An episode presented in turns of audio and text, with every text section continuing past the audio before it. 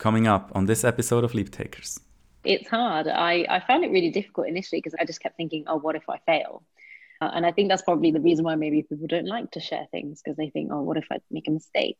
But the truth is, you know, when you share it, your journey with other people, when you tell people what you do, you actually get so much more support than you ever thought you needed.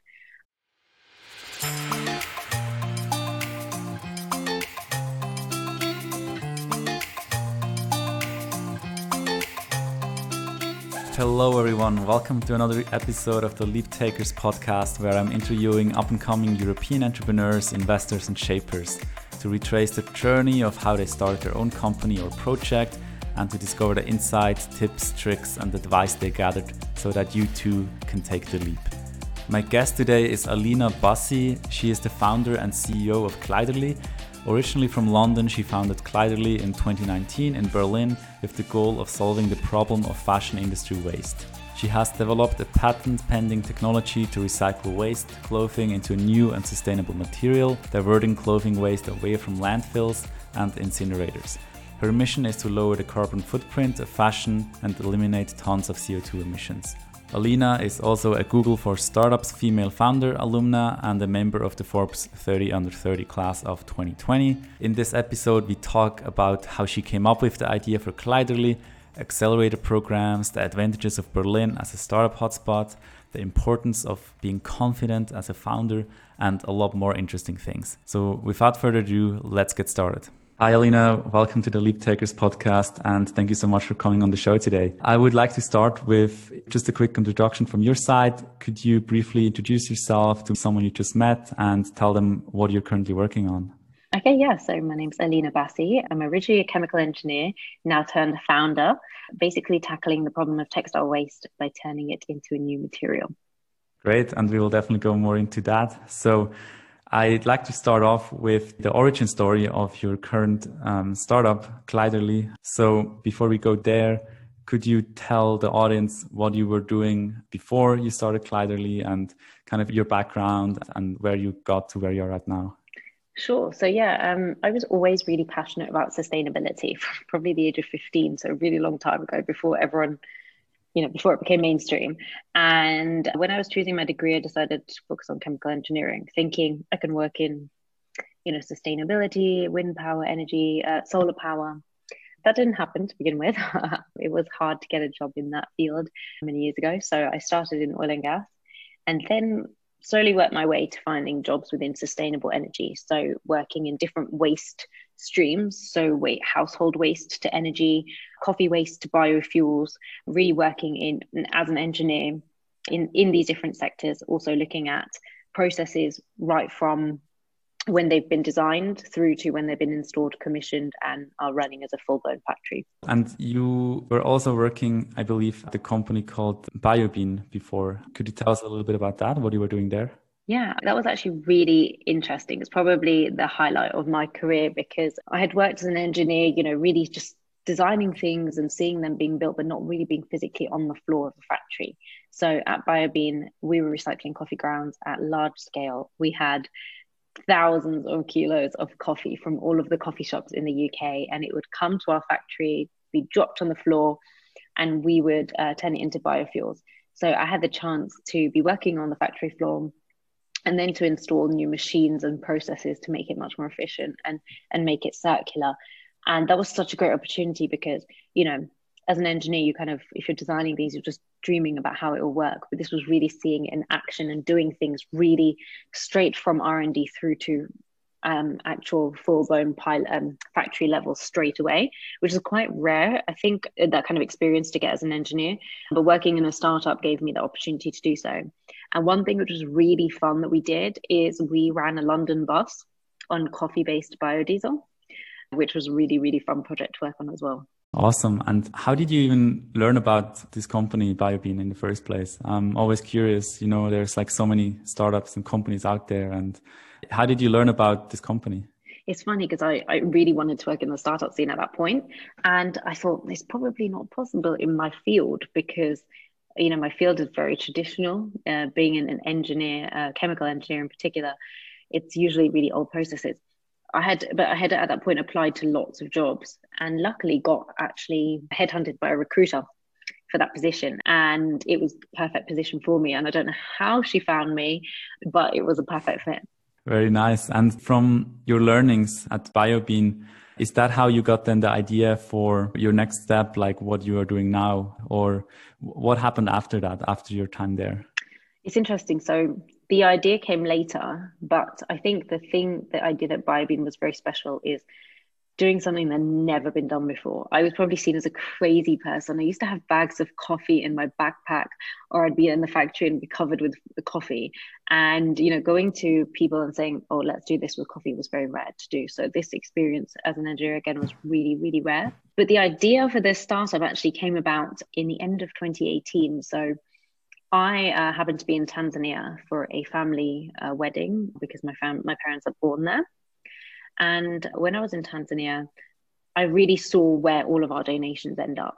So, you know, we tend to donate to these poorer countries such as East Africa, and they really don't like these donations. I mean, they are just bombarded with absolute rubbish now. You know, they 20 years ago they were getting great quality stuff, but perhaps my parents were donating, and now, you know, many years later we're donating fast fashion, and it's not great quality. It doesn't last very long, It doesn't fit very well and it was at that point i think that it started to dawn on me that we we're really just kind of palming off our problem on third world countries and hoping they deal with it.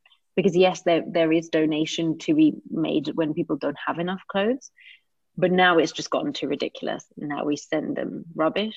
We just find use it as a way to get rid of our waste rather than dealing with it Mm. I, I was not really aware of this, but I think it is a big problem. Yeah, that a lot of the clothes and textiles that we donate, they don't really, yeah, have like a great use afterwards. What was the the next step? So you were at this at this wedding and you had this idea or you saw this problem. So how did did you then come up with an idea or what was the next step after yeah. that? It was a lot of i mean to be honest i'm one of those people who thinks of a lot of ideas. I think of solutions to everything all of the time. And it's probably part of being an engineer. The one thing you learn is problem solving. You have to solve a problem. It's the whole you know the whole philosophy of the degree. And so i just kept thinking of things i could do with it. What can we do? I had the weirdest ideas. And then you know reality of it okay that doesn't work. Oh that wouldn't make sense. And I, I, kept trying to sort of apply my knowledge as an engineer of okay what could we do could we do this instead or that and in the end lots of r&d lots of trial and error to basically come up with the final solution. But i really tried to think of okay if we were ever to scale this process what makes the most sense? Can we really take textiles at you know at scale? Can we really help brands and and consumers just dump their waste on us and make it as easy for them as possible to recycle with us? So i always had those things in mind. But yeah it was a, a long process all right. And could you explain to the audience briefly what you really do now mm-hmm. with Kleiderly? Like, what is the value proposition and the idea of, of the company? Yeah, so we basically recycle textile waste into material that is it's like a plastic alternative. So in you can use this material to produce different products. And one of the first products we're producing is clothing hangers, really to tell this story of, you know, circular economy. Fashion brands are actually able to reuse their textile waste within their industry and, and replace the plastic used for clothing hangers. And clothing hangers are seen as the plastic straw of the fashion industry. It's one of those things that you don't think about at all, but you need so many of them. And they're usually made out of polystyrene, which is a really horrible plastic. It produces styrene gas if you try and burn it, and it's very toxic. Or it leaches chemicals into the into groundwater and the water streams locally if it's ending up in um, landfill sites or whatever. So this is sort of our first use case for the material, but the material itself is very versatile. So you can use it exactly how you would use a normal plastic in the standard machinery. So you could produce anything, anything where you think, you know, a hard plastic is used, something like a, a chair, for example, or um, a plant pot or a tabletop. Um, just to give you a few examples, or, or packaging or boxes, these kinds of things. But for now, we're focusing on this one use case, which is clothing hangers yeah that's it's very fascinating that there's probably so many use cases in the fashion industry and in others where you can just reuse and uh, recycle materials so yeah. that's, that's very exciting that you do that and now if you go back to you had the idea you decided to start this company how did you approach this like did you just from one day to the next say okay I, I set up the company or, you know, what was your process of, of getting started with Kleiderly? Yeah. Oh, it was it was a tough one actually. I I was really in. I think it's difficult as as an engineer in particular. You know, there's a lot of job opportunities, which is a great thing, but it also means that it's very hard for you to just say no. I'm going to leave and I'm going to do my own thing. And I was in this position where I, was, I knew I really wanted to start my own company, but I didn't know when was the right time. And the first thing I learned was there is no right time. But if I'm going to do it now, it makes most sense in at my life in my life at this point in time, because I've got seven years experience working in, in different many different companies, and I have that experience and background to be able to push me um, and give me that extra edge. But it's very difficult to you know go from earning a monthly salary to then you know really being completely bootstrapped as a founder. So the first thing i did to kind of give me validation was i started to apply to local accelerator programs to see if they take me on and they give me that support in terms of you know local networks then i think this makes sense to do. So i found a local accelerator program called high tech seed lab and they take on startups exactly in my position. They were taking people that had the idea but didn't have the you know the kind of next steps planned. And they also gave you financial support for six months which was very important to me because that that bridging that gap uh, from full-time employment to completely starting a, a business as a founder is difficult so that was my first starting point. And and because they said yes very quickly and I joined the program that gave me I, I knew to okay i've got six months now where i'm still getting a bit of a salary and i can prove to myself that this is worth pursuing. And if it doesn't work in the next six months it's fine. I can find a job. I'm not going to lose anything. So that's how i started. And the accelerator program itself gave me access to a lot of local networks. So you know, lawyers, notaries, patent lawyers, you know, just the Berlin local startup scene um, and all the people I should know, should be talking to or pitching to or practicing or even local events.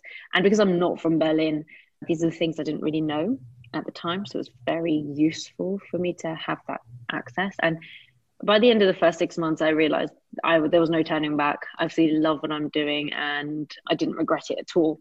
But it was it was really tough to kind of take that first leap. Okay, should I even start? When can I start? And you just have to do it. Yeah, I definitely see the struggle, and a lot of people are probably struggling with this decision if they should go in full time, or should they do it just on the side, or yeah, to really take the leap and don't have a monthly salary anymore. It's it's very tough. So. Yeah, but that's the thing is that I don't know if you can do it part time. To be honest, I I know that I would not be this far along if I was doing this a few hours a day. I have so mm. much to do. There's not enough hours in the day, and at the at the beginning, you're your bottleneck. So the quicker you are, the quicker your startup is. So I think, I mean, if finances are the reason, then of course do it on the side but for something that was this technical, this very technical uh, business, I need it needed my full time attention. But the salary or financial aspect was taken out of it by doing the accelerator. So I think this accelerator topic is very interesting since maybe some people didn't even consider it. So I'm very glad to hear that you had such a good experience. And could you share anything about your specific case? Like, was there an application process or are there any accelerators you would recommend to people to participate in? Maybe that you also heard of from your network? Yeah. So, um, this was a really great chance for me to just really get into it. And the application process was fairly simple at that time. I know it's not that easy now because the program is a lot more advanced. But at the time, you had to send an email. They were looking for these high tech very rare startups, usually within certain fields, and sustainability was one of them. And uh, so you had to send, fill in an application form, send an email, and then do a pitch in front of them. And at that pitch, you know, I had this idea, and they were going to base it all on this random idea that I had. And I think it's hard to convince people when you don't know enough about your idea. So I did a lot of research and a lot of preparation and, you know, analyzing the market and the competition way before, just so that I went really well prepared. The state, I don't know so much about accelerators in other parts of the world, but I know that in Berlin in particular, there's a lot of a lot of accelerators. And and maybe maybe they're probably in other cities as well, where the money comes from the European Social Fund and it goes to these different programs and they choose the startups they give money to for different fields So, one example is Berlin Founders Fund. They give you support for 12 months, and it's a really great program where you get a monthly salary for both or for all of the founders. And you also get the same support, the same network, access to all their all of their events and other, you know, important VCs and investors that you need to know. I'm sure there must be some similar stuff like this in other parts of the world, in other cities, but I only know the ones in Berlin. Mm. No, that's very helpful. I'm sure. I know there's also there's one in Silicon Valley. So yeah, well, there is also Entrepreneur First in, in London and exactly. Antler, yeah. etc. So they are some of the very well-known, very early stage accelerators or, or incubators. I think the difference with the Entrepreneur First is usually that you go there if you you might have an idea, but you don't have to have an idea. Yeah. Whereas the ones that I am talking about, you you've already thought of your idea you know this is what you want to work on. And of course you will pivot but yeah it's a bit of a different model. Mm-hmm. yeah that's a good point. And i think also in the other two in entrepreneur first and antler you have to probably find your team at this accelerator. So you go there really just with with nothing. so, but it, it's yeah. very cool that there's there's both these types of accelerators. And did you also have to have a pitch deck to, to go there and pitch? Yeah, yeah, you had to have a pitch deck where you're really showing that you do you've done your homework. You know, you know the problem you're solving. You know that your solution at least as much as you can. You know what the market is like. You know the competition. You understand your business model, your value proposition, and what makes you unique. And obviously talk about your experiences and um, of course, all of these things will change and they change multiple times, but it's about, I think they just want to see that you've thought it through. Mm-hmm. And, you know, this is just not something you had an idea on the whim, but you really thought about how this company was going to be run and you come prepared. Yeah, that makes sense. And now to go back again to Kleiderly, I would mm-hmm. be very curious to hear a bit more about where you are at today with the company and you know do you already have customers or are you working on the on the technology and how many people do you have on board at the moment etc yeah so since then since the accelerator i think we've been working really fast actually which is great. We have gotten to a point now where we're talking to very many interesting potential customers. We have lots of lois letters of intent and we're talking to lots of really large fashion brands. So really recently i joined actually on monday last week this retail accelerator program based in Paris, but we're doing it virtually, called Lafayette Plug and Play, which is a really great place for us to accelerate accelerator for us to be part of because we have access directly to all of our customers. So all of the corporate partners on there are have really amazing large fashion brands like Kering, uh, who own some really high-end brands like YSL. Decathlon is on there. Richemont is on there, and this is a great chance for us to meet our customers directly. So we are we're in these talks with these customers. Some of them have been introduced to us through this program, and some others we were either got PR attention and so they reached out to us, and a few we have reached out to. So we're hoping to go to market very very soon, ideally within the, this month. We're also raising a seed round at the moment. So I'm speaking to lots of angel investors and VCs at, at this point in time we're a team of seven now, which is quite big actually. And are they all based in Berlin or do you work fully yeah. remotely at the moment? So we we actually in Corona time then had to work fully remote, of course, because um, of the way things were. But now that for now the pandemic seems to be a bit under control in Berlin, we have actually started to join a new office. Oh. So we now have our own room, which is really important because before we used to be part of a co-working space which is a great co-working space. I really like it. It's very well known in Berlin. It's called Factory Berlin. But the problem is like when you're such a large team, it's very difficult for you to have, you know, one space for yourself within such a large co-working space. And we don't want to disturb people. So now we have our own space, which is really nice and a, a huge step for us actually. awesome. That's very good to hear. I would like to now go from the origin story of Kleiderly more towards your experiences and learning from that time. So could you share a bit your learnings from the time you have so far at Kleiderly? I know you're still rather early stage, but still, I think there are a lot of lessons you learn, uh, in the, especially in the beginning of a, of a startup. So are there any key learnings that come to mind from being an entrepreneur and things you would uh, recommend people that now want to start a company? Oh, so many, so many. Every day is a new learning, uh, or the learning curve is very steep I always thought that my career was a very steep learning curve until I started my own company. I think as a founder, you have to do everything yourself to begin with. You really do everything, especially if you're bootstrapped like I have been and I decided not to get funding to begin with. You learn everything from all the legal matters that you have to get involved with, like how to set up a company in Germany, which is is, in itself very complicated because there's lots of different forms. You need to go to a notary. Then even things like how to file a patent, for example, or how to employ people and and how that should be done legally. So the legal side in itself is very interesting you also learn so much more about you know marketing social media pr how to sell every day is a learning uh, you learn uh, you learn so much my biggest learning so far have been probably how important it is to be resilient.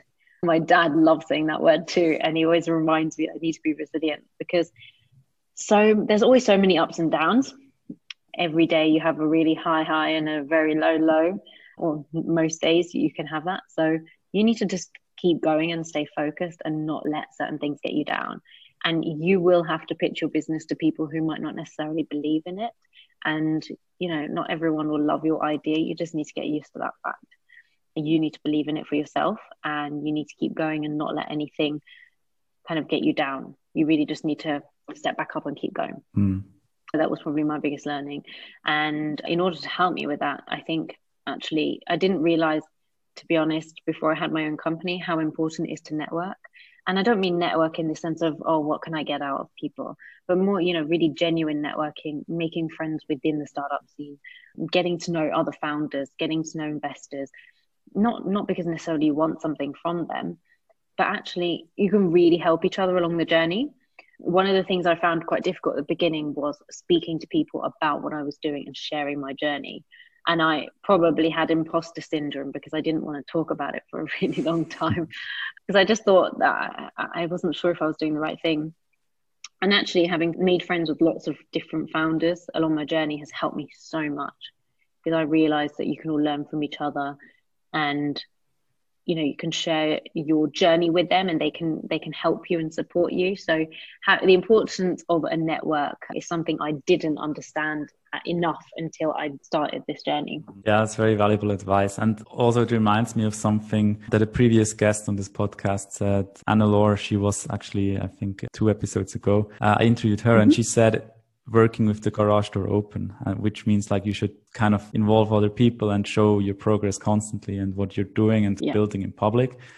And yeah, this reminded me of what you just said that you should speak about what you're doing and don't be shy about talking about it. So I think it's a good advice. Yeah, it's hard. It's hard. I, I found it really difficult initially because I think I just kept thinking, oh, what if I fail? Uh, and I think that's probably the reason why maybe people don't like to share things because they think, oh, what if I make a mistake? But the truth is, you know, when you share it, your journey with other people, when you tell people what you do, you actually get so much more support than you ever thought you needed. I have met so many fantastic people over the last few months and last year and a half.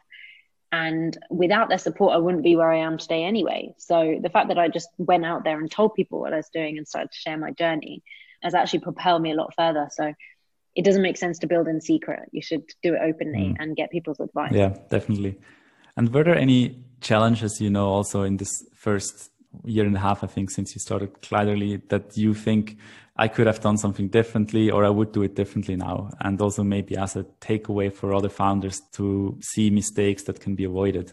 I think it's very difficult to, and, and this will always happen, is to stay focused and to keep thinking ahead and, and kind of seeing the bigger picture. And so it's very hard anyway as a founder to stop and think and you just kind of keep going and going and going and then you need to sometimes just get away completely or have a few days off to switch off and see the bigger picture for you to realize some things that might be really obvious to you. That's i think probably one of the most important things actually taking time away from your company which is very difficult to do is actually probably one of the most important things to do. And i do regret not taking enough breaks i think in the first year or so. I started to force myself a bit more to do that because actually I think coming back refreshed with a different, you know, with the bigger picture makes you work better. Mm, that makes sense. As an as a next point, we already touched a bit on Berlin with the accelerators you went through. So I would be very curious to hear your experience regarding Berlin as a startup location and to start a company there. What do you like about Berlin and what do you think are some of the resources or some of the you know places in Berlin that are great for the startup community and to start a company there? Oh, I think Berlin is absolutely fantastic. I'm so glad that I started my company here. Now, looking back, I could never envisage doing it in London, which is actually where I grew up. I think Berlin has so much to offer. It's a great city to live in because it's not too expensive. So when you're bootstrapped as a startup, you need to make sure you're in a place where you can afford to be bootstrapped. Also, there's just so much opportunity. There's lots of stuff going on. There's something new happening every single day new events within the startup scene, within the, you know, startup network, there's always something happening and you can get involved. And accelerator programs wise, there's so many. And every day I feel like something new pops up, which I could have probably applied for, but that's too late. So there's lots of opportunities and people are very willing and open to help. I've met so many new people who happen to then know someone else who knows someone else. And people have always been really willing to just share that information with me which I really appreciate because I didn't find that in in London. So I don't know if that's maybe just I was in a different stage or a different part, but it's a great place to start a company. Yeah, like Berlin has a good reputation to be a startup hotspot in Europe. So definitely yeah. check it out if you think about starting a company. And I think the price or the cost of living there is definitely a good point. Yeah, probably one of the main factors for why it's easiest to start a company here. and you also have quite a few VCs and investors in Berlin, so that also helps. Exactly. Yeah, yeah absolutely. Absolutely. Great place for that mm-hmm. too. We also talked a bit about that you're involved with several initiatives as well to help um, minorities to become more involved as an entrepreneur or to encourage them to start companies. Could you talk a bit about that and some of the initiatives you work with? Mm-hmm. Yeah. So one thing that I've been I've been part of so many programs. Google for Female Founder program. I did the European Social Innovation Competition. I've done now the Lafayette Plug and Play Accelerator. So I've done a lot of different programs. And the one thing I found, or a friend of mine and I found, is there's great support for women uh, to start companies now, but we found a bit of a lack of support in women of color in particular. So, women from Black and minority ethnic backgrounds. And both of us being from these backgrounds, could probably count on our hands how many founders we knew from similar backgrounds as us who had started a company. To be honest, I only know maybe two, which is really sad considering, you know, it's such a large community not only in Berlin but also in London.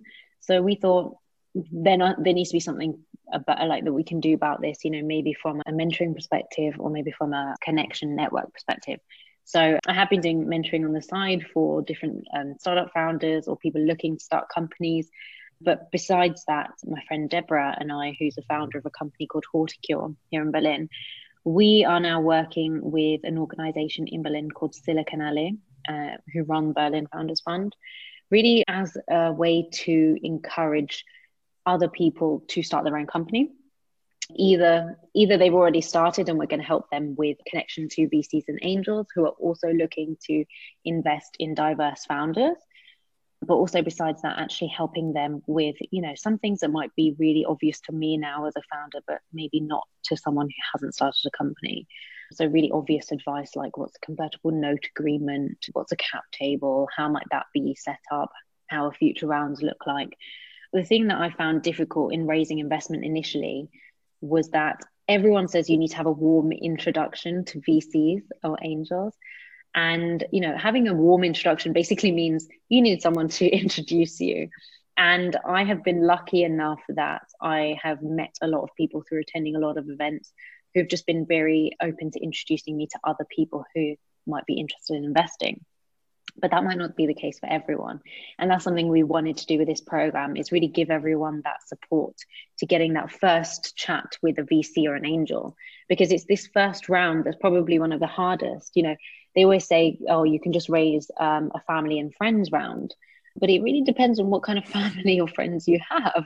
If you're not from a really really wealthy background most likely your friends and family don't have hundreds of thousands or tens of thousands of euros stashed away to just fund you when you have when you have an idea. So this is the bridge we're trying to overcome. Awesome. Yeah that's a really important mission that you have of quality support. So i really like that. And as you said it's it is often really hard to get the first funding, especially, I mean, for, for most people, a family and friends around is just not that realistic because people just don't have the money lying around to invest in, in you. So I'm very cool that you help minorities and to become startup founders and also raise money. And with having said that, I really like what you're doing with, with and to make, you know, use of textiles and to extra waste to create a sustainable plastic. So wishing you lots of success there and also with your upcoming you. fundraising round. Before we close, I would like to jump in the rapid mm-hmm. fire questions. So starting with the first one, what is a book that you read that had a very big uh, personal impact on your life and that you would recommend people to read? This is probably really typical one and probably kind of boring, uh, but the Lean Startup. Most most people probably read it already if you're looking to start a startup. But for me, it was really eye opening and quite obvious. It needs to be as lean as possible to begin with. So that definitely changed my thinking around starting a company mm. pretty early on. Yeah, yeah, uh, it's a good book. I think it's written by Eric Ries. I remember right. yeah. yeah. Okay. If you think about your career so far and, and your life, what would you say was the best personal investments that you made so far, not necessarily in money, but also in time or energy that you spent? I think it was um, actually starting my own company because it is time and energy and money. Probably the best investment I made in myself because it's great learnings for me. And no matter what happens, I have learned so much about founding a company and how it needs to be found and what's a good startup and what isn't and you know how how a scalable business works. This was my best investment in myself. Is there any product that you like to use that you use on a daily basis for the startup like some kind of software tool that you would recommend to other founders or some some type of collaboration tool etc yeah it's funny actually. So this is a very new one that i started using. Is asana and I used to use Trello before to set my tasks. But I, I, the more tasks I had, and they, you know, they're very long lists, the harder it was to manage.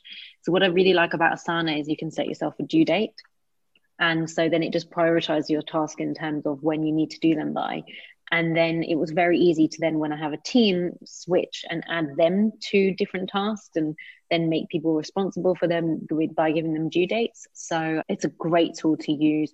You can add files to it. It sets you send you reminders. So it helps me to be really organized and also to just kind of take a lot of the noise out of my head and i know it's in a tool and i will get to it when it needs to be done. Mm-hmm. awesome. And also note here i will post and link to all of these tools and also the resources you mentioned before in the show notes so people can check it out and have a look themselves. yeah, then I was also curious if you could give your younger self one piece of advice, what would you tell yourself maybe like 10 years ago? Oh, that's a funny one. I think I would tell myself to believe in myself. I, I think most teenagers, well, I wasn't a teenager 10 years ago, but I, str- I struggled with the la- uh, lack of confidence. I really didn't believe in myself enough. And this was probably the biggest thing I had to overcome when you start your own company. You have to believe in yourself mm. um, because how can you sell yourself and your company if you don't even believe in it? So I would tell my younger self just keep going, keep working hard, and believe in yourself, you'll get there. Mm. Spontaneous follow-up question, but is there any anything you know that comes to mind how to build up that self-belief or like things you can do to help you that you build up their confidence as well? Really keep pushing yourself out of your comfort zone. And it feels horrible. It really does. You, you know, you really have to push yourself to do it. But the more things you do that you don't feel comfortable with, that nervous feeling is a good feeling. And you should have that often because if you don't have it, that means you're comfortable. And if you're comfortable, you're not growing. Uh, so keep doing new things. And whenever I was comfortable in a job, I realized I needed to leave because it meant that I wasn't learning anything or wasn't doing anything new or exciting. And uh, so I, I changed a lot because I just kept wanting the next thing that it would help me to learn and grow. That's very important, especially in your young years, because you have the ability to be able to learn and soak so much information in. So, yeah, definitely keep doing things that push you out of this comfort zone. And it could even be something completely unrelated to your career, like I don't know, learning how to, I don't know, going paragliding or something mm-hmm. ridiculous, completely different. It's just the fact that you're pushing yourself to do something you don't feel comfortable with. I think that's very important. Yeah, yeah, I fully agree with that. And the feeling of being uncomfortable is definitely it's it's not nice, but you will thank yourself later if you push yourself into situations exactly. like that. awesome. Last question related to the name of the podcast. So as you know, I'm I'm interviewing people that you know try to do their own thing, that you know take the leap and do something aside of the typical career track. So related to that, what does courage mean to you personally? Courage means going going ahead and doing something even if you don't feel 100% confident at the time. But just going for it anyway which is the way what i did with Kleiderly to begin with. But you build up the courage over time. You just have to uh, force yourself to take that first leap well, Alina, I really appreciate your time today and finding out more about what you're building. And before we close, is there anything you want to share or where can people find more about you and about Kleiderly online? Yeah, so we have all social channels there are Twitter, Instagram, LinkedIn, and Facebook. On so I think we're mostly called Kleiderly Berlin on all of our social channels. And our website is just kleiderly.com. So, yeah, definitely sign up to our newsletter if you're interested in keeping up to date with what we're up to. Very cool. And as I mentioned before, you can find all of that in the show notes as well of this podcast. Thank you so much again, Alina, and wishing you lots of success with Kleiderly. Thank you. Thank you so much. Hey, before you go, I just want to ask you for a very small favor. If you get any value out of this podcast, please quickly head over to the Apple Podcast Store or wherever you are listening to this and give the Leap Takers podcast a positive rating. It just takes 10 seconds. This would really help me to get more visible and I'll be able to continuously bring on great guests to this show. If you want to do even more, you can now easily donate something to support with the costs of this podcast. Just go to leaptakers.com and you see a coffee mug at the bottom of the page. If you click on it, you can donate a small amount, as much as you want, like buying me a coffee which helps me to cover the costs of this podcast like hosting, editing tools, etc. Thank you so much. As always, if you have any feedback or want to get in touch, just shoot me a message. You can find all my contact info as well as all social channels on leaptakers.com. Thanks again for listening and until next time. Bye bye.